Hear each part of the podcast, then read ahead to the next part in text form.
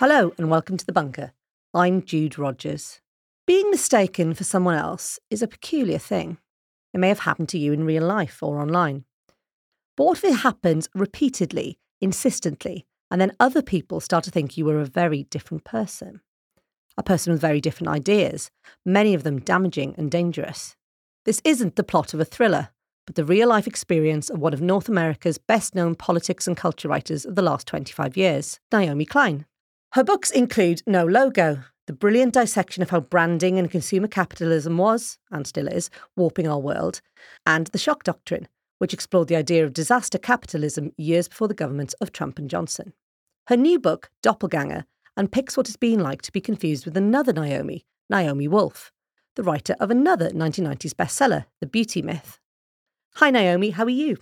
I'm good, Jude. How are you? I'm all right, thank you. And before we begin properly, can you tell us about how the confusion between you and Naomi Wolf began? You know, I've already said you wrote big idea books in the 1990s, and you talk about you've, you know, have brown hair that is sometimes blonde, you're both Jewish, you know, etc. But, but what else is going on for this mix up to happen? Well, that is a good question. I mean, it has been happening for that I'm aware of for for about a decade. Um, the first time I ever heard anybody do it in the real world was during Occupy Wall Street.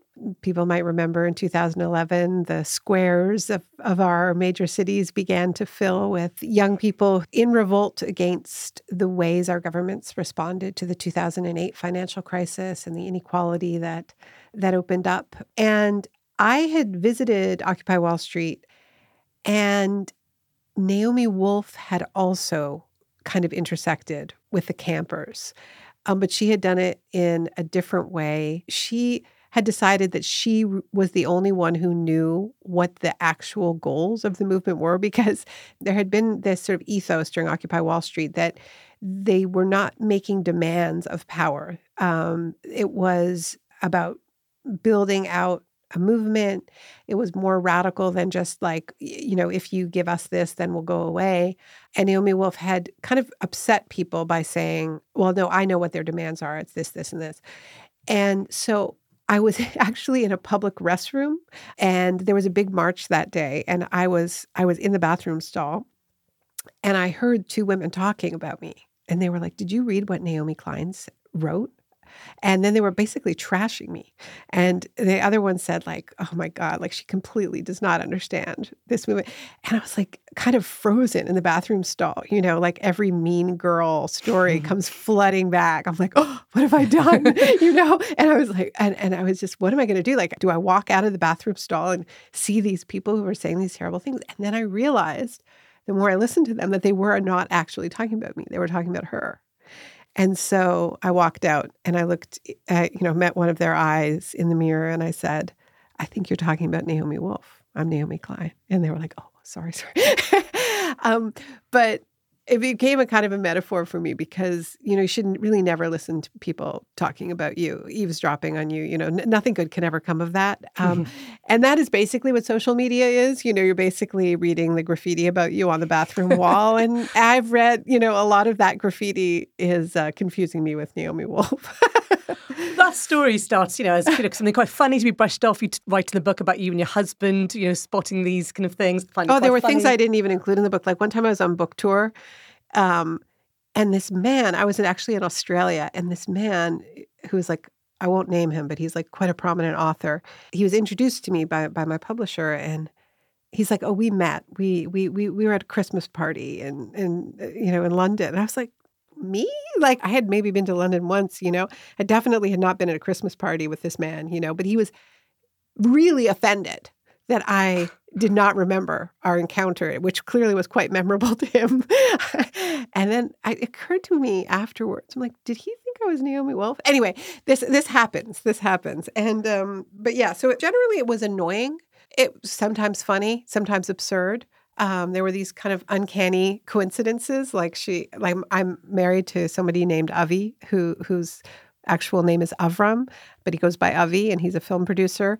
And suddenly, uh, I had thought she was she had been married to somebody named David, but I read in one of these one of the articles reporting on her well she got arrested at Occupy Wall Street and it was reporting on her arrest and it says she was arrested with her partner the film producer Avram Ludwig. And my my partner's name was Avi Lewis. We're like, what's happening? Why why like it felt like a strange Dostoevsky short story, Yeah. basically. Yeah. But I think the reason it started to happen more is because we had pretty distinct writerly lanes when I when I was writing about you know capitalism and and neoliberalism and and um, she was writing about women's issues for the most part. But I think what started to happen around Occupy was that she became interested in material that overlapped a fair bit with the shock doctrine. She was really focused on civil liberties and and she she was saying that there was a coup that was taking place and and um, it just got blurrier. Mm. It got blurrier. Yeah.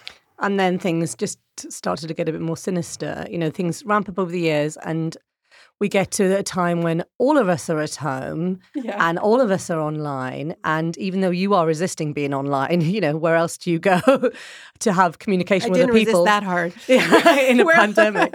Um, you write so powerfully about how the online world creates these doppelgangers Mhm. that um, how we create doppelgangers of ourselves. Um, Yeah. and obviously, looking at Naomi Wolf as somebody you become conflated with in a way that becomes more uneasy online. Mhm. Can you tell the listeners, the banco, about this concept you talk about called the mirror world? Because I think it's a good way of describing what your book delves into. Yeah.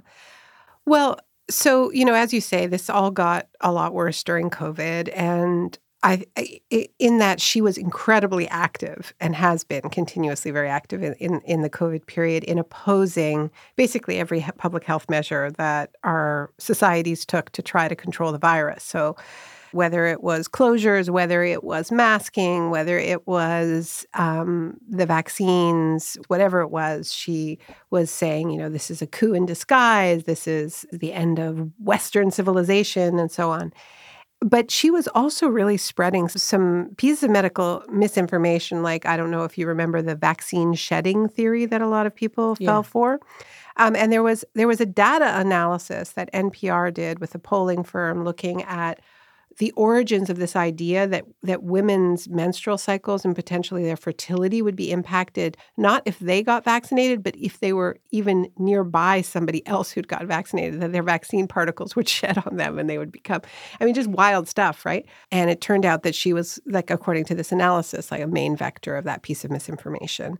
And it and, and so I, I started taking it more seriously because that has real consequences in the world. Like the previous stuff was just silly and embarrassing for me, but really of no consequence to anyone other than me um, in terms of the confusion. But then I, I, when she, when when I really did think that she was part of a movement that was putting a lot of people in danger, I took it more seriously. But also, frankly, you know. I was locked in my own home, you know, I was isolated and all I had was my online presence, right? Like I all the things that told me who I was in the world, like being with my friends, um, just interacting in in the actual tangible world. I didn't have anymore. All I was was my avatar and and I was I was becoming someone else. I was watching that disappear. And so I think that that is actually kind of even though my experience is super hyper niche and specific, like I think there is a sense that the more we are, we, we present ourselves to the world through these platforms that we don't control, the more the self feels unstable. Mm. Um, and now, when you add AI on top of that, and the fact that there's digital doppelgangers of us being created by these technologies, potentially without our consent, the idea that we can control who we are, who who we represent ourselves to the world, is feeling more and more precarious. So, I it just struck me as an interesting way, like really, honestly, like a literary device to get into these other forms of doubling. And I was interested, you know, she was deplatformed during the pandemic. She she lost her access to her Twitter account because because of the vaccine shedding stuff mainly, I think. Um, it really struck me as fascinating that people thought she had been deleted when what was actually happening was that she was being re-platformed by Steve Bannon and Tucker Carlson Mm. and any number of you know of of these sort of alt right podcasts, and you know she she was on James Delingpole's podcast here in the UK, and she was actually reaching more people than she had at any point, Mm. probably since the Beauty Myth came out. And so I just you know listened to a lot of these and these shows which none of my friends listened to. You know, when I would say I've been listening to Steve Bannon, they're like, "Why? Why would you listen to him?" and and I say because he's listening to us and he's mm. making a whole kind of mirror world with all of the issues we're neglecting. He's creating like warped versions of them. So we are not taking on this this pandemic profiteering, and so that issue gets picked up by the Steve Bannons and the Tucker Carlsons of course, they don't care about big pharma. They just see that this is a fertile issue that is power that you can build with it. And they're using it to build a really nefarious neo fascist movement.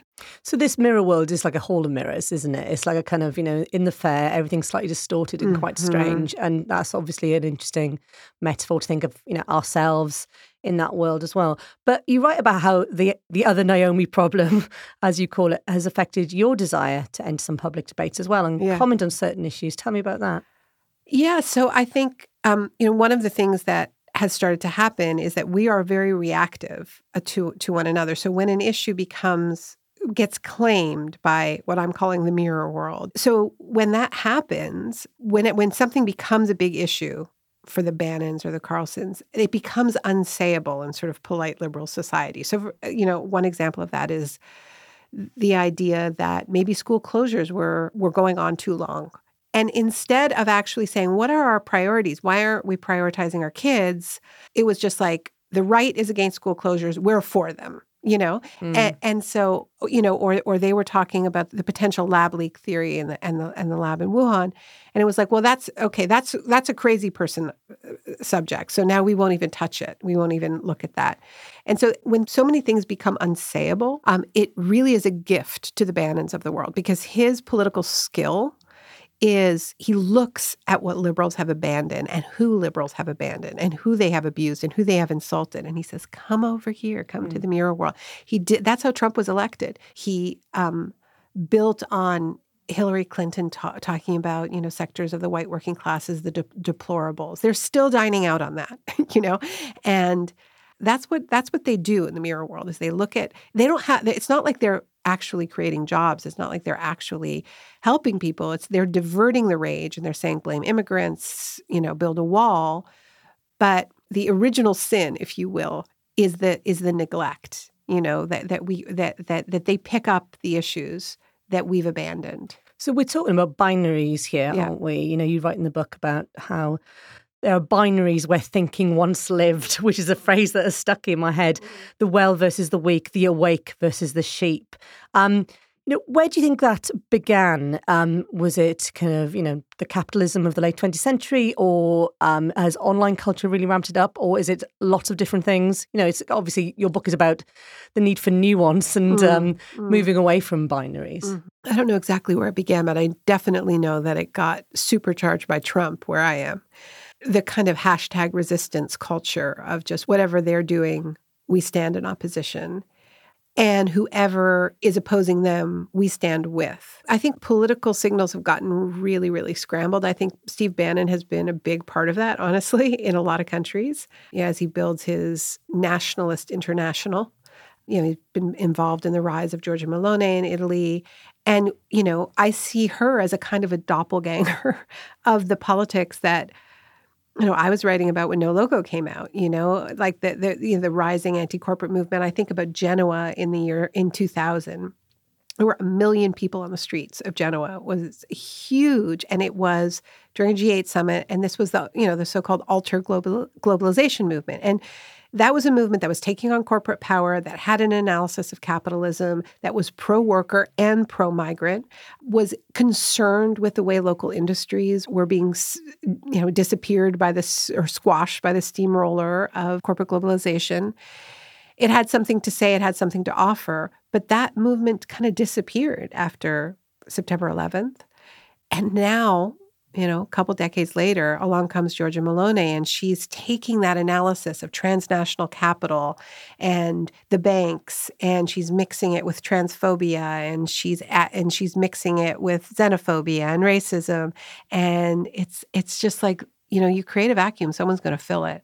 You know, this is why, like for me, it's not about them. For me, it's about how did we give up so much territory that they mm. could come and claim it. You write very persuasively as well about how the corporate world has produced, I'm quoting you here, a playing field so rigged against consumers that mistrust and paranoia have surged. Mm. How do we work against that, do you think? Yeah, you know, I, what I, I say in the book that that conspiracy theorists get the facts wrong, but often get the feelings right. There are real conspiracies, and I think it's important to know that. And that's another thing that we shouldn't cede to the mirror world this idea that we become so credulous, right? That it's almost like anybody who would possibly think there's a conspiracy is some kind of wingnut. It's I don't know, like the shock doctrine is is is mm. chapter after chapter of real world conspiracies that happened and that we can prove, whether it's the overthrow of Mossadegh or Allende, the meddling after the collapse of the Soviet Union and propping up Yeltsin. And these are conspiracies that we know happen. I mean, if you define conspiracy as, you know, some kind of a, a plot or plan hatched in the shadows, often hurting majorities of people in the mm. affected mm. areas, I feel like that's what the shock doctrine was about. And I'm not willing to, to cede that territory. Um, but these sort of okay let's call them conspiracy fantasists right? I, I, think that they are tapping into a feeling that maybe the vaccine apps weren't tracking us but uh, maybe our cell phones are. You know maybe qanon it obviously is wrong that that the elites are draining our youth of their adrenochrome so they can live forever but we are draining the future of our planet for, for young people. So I think it's really important to understand what the feelings are that are being played on, right? I mean, mm. this is another thing that I think is very dangerous that I see more and more is just saying it's all conspiracy. And anybody who thinks that power might conspire is a loon.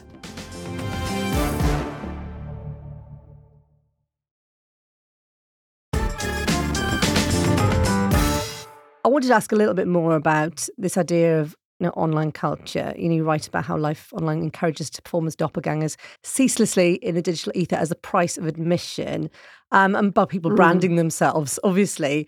Um, what is it like to see, you know, that culture ongoing, you know, 20, nearly 25 years after No Logo came out? Yeah. I mean, no logos touchingly naive um, because this was only, you know, when I was writing about personal branding, but it was just celebrities who could do that. It wasn't like regular, normal people who could be their own brands.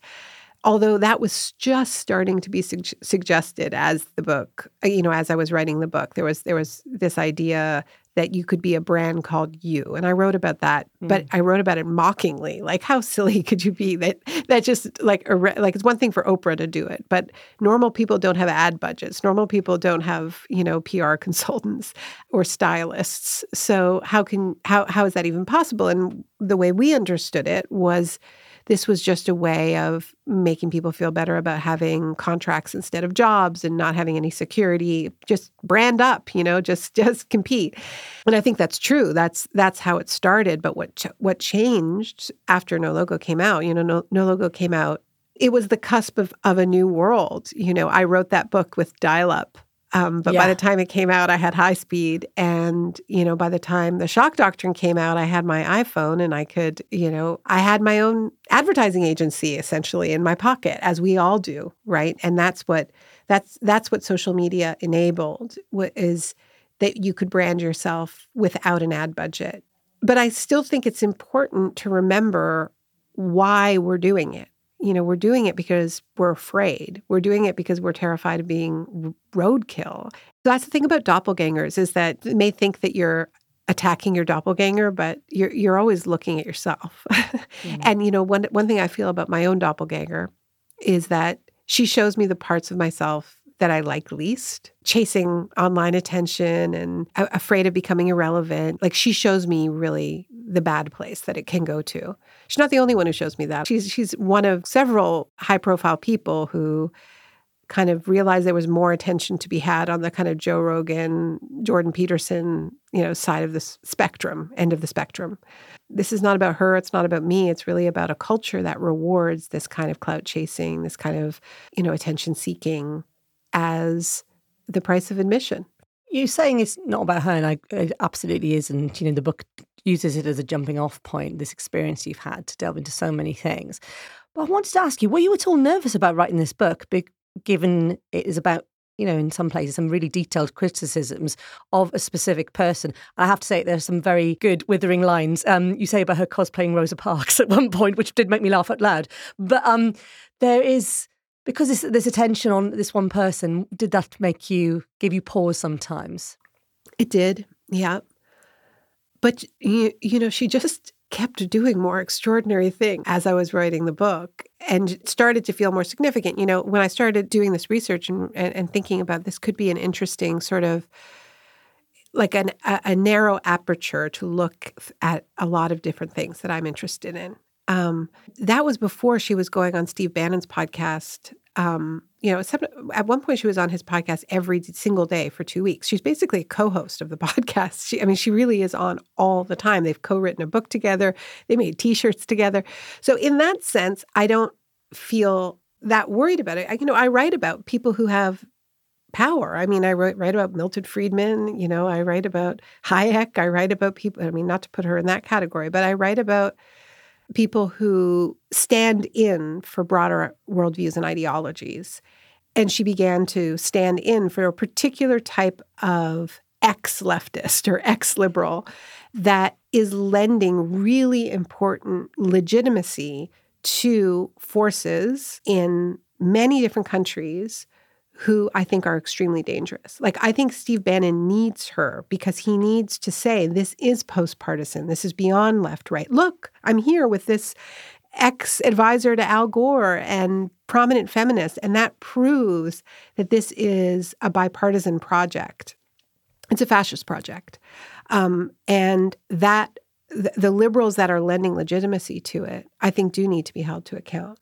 But I would say, as a feminist, you know, as a woman, I, you know, the part that worries me is like, um, oh, it's like a Naomi cat fight or whatever. No, this, like, I try to bring it again and again to what this is telling us about about systems, you know, and I try to write, I try to make maps, you know, in my books. Like I try to help orient people. Mm. With this book, I think I'm mapping a, um, something so complex and what's particularly complex is the re- relationship to reality right? It's a we're living in a really vertiginous time right? We feel this who can i trust? Who is real? What is real? And so it felt like something i could only write from inside it and it had to be weird. Like it had the form had to match the function. I couldn't just be outside of this waving my finger and going like oh these people. It had to i had to be implicated because i am and we all are you know? Hmm. so Think of that in relation to now, as we come to the end of this podcast. Are there any notes of hope we can take, um, you know, from your book and from other conversations around these topics? So we're not, you know, yeah, desperately thinking of our doppelgangers and giving, you know, delving into despair. yeah, I mean, what became clear to me as I went on this weird journey is that this connective thread was just the outsized role of the individual self in the face of collective crises. I mean, that's that's what we try to do when we burnish our brands and we, you know, work so hard to represent ourselves just so, you know, online. And the sort of mania of the attention economy and the people who really lose it and will just do anything to get those clicks. There's something just so odd about the size of the self getting larger and larger even as the, crises that we face um, are so clearly ones that we can only face through collective action, right? And so it, it's so hard to work collectively when you're seeing everything through the lens of yourself.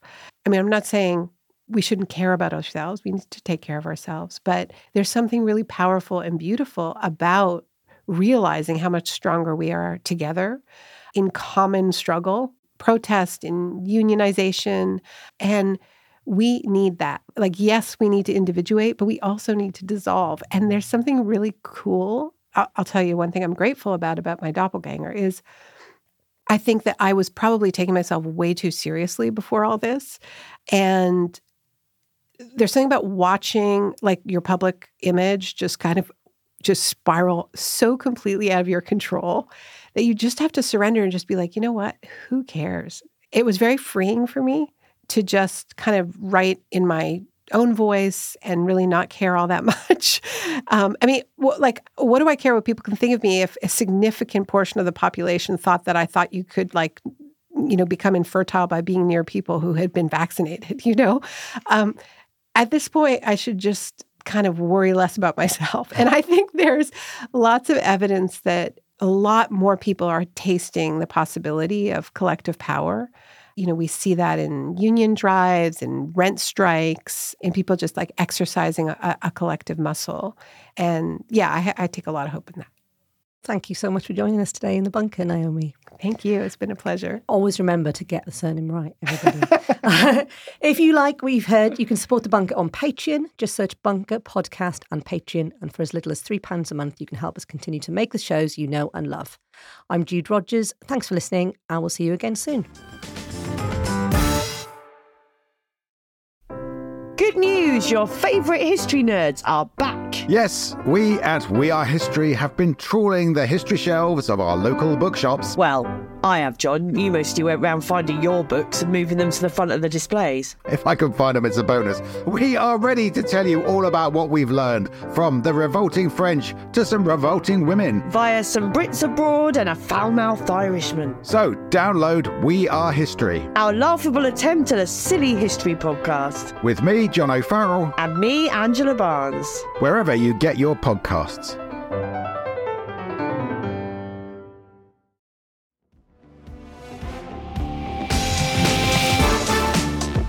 The Bunker was presented by Jude Rogers and produced by Liam Tait, assisted by Adam Rowe. Audio production was by me, Robin Leeburn, art by Jim Parrott, and social media by Jess Harvey.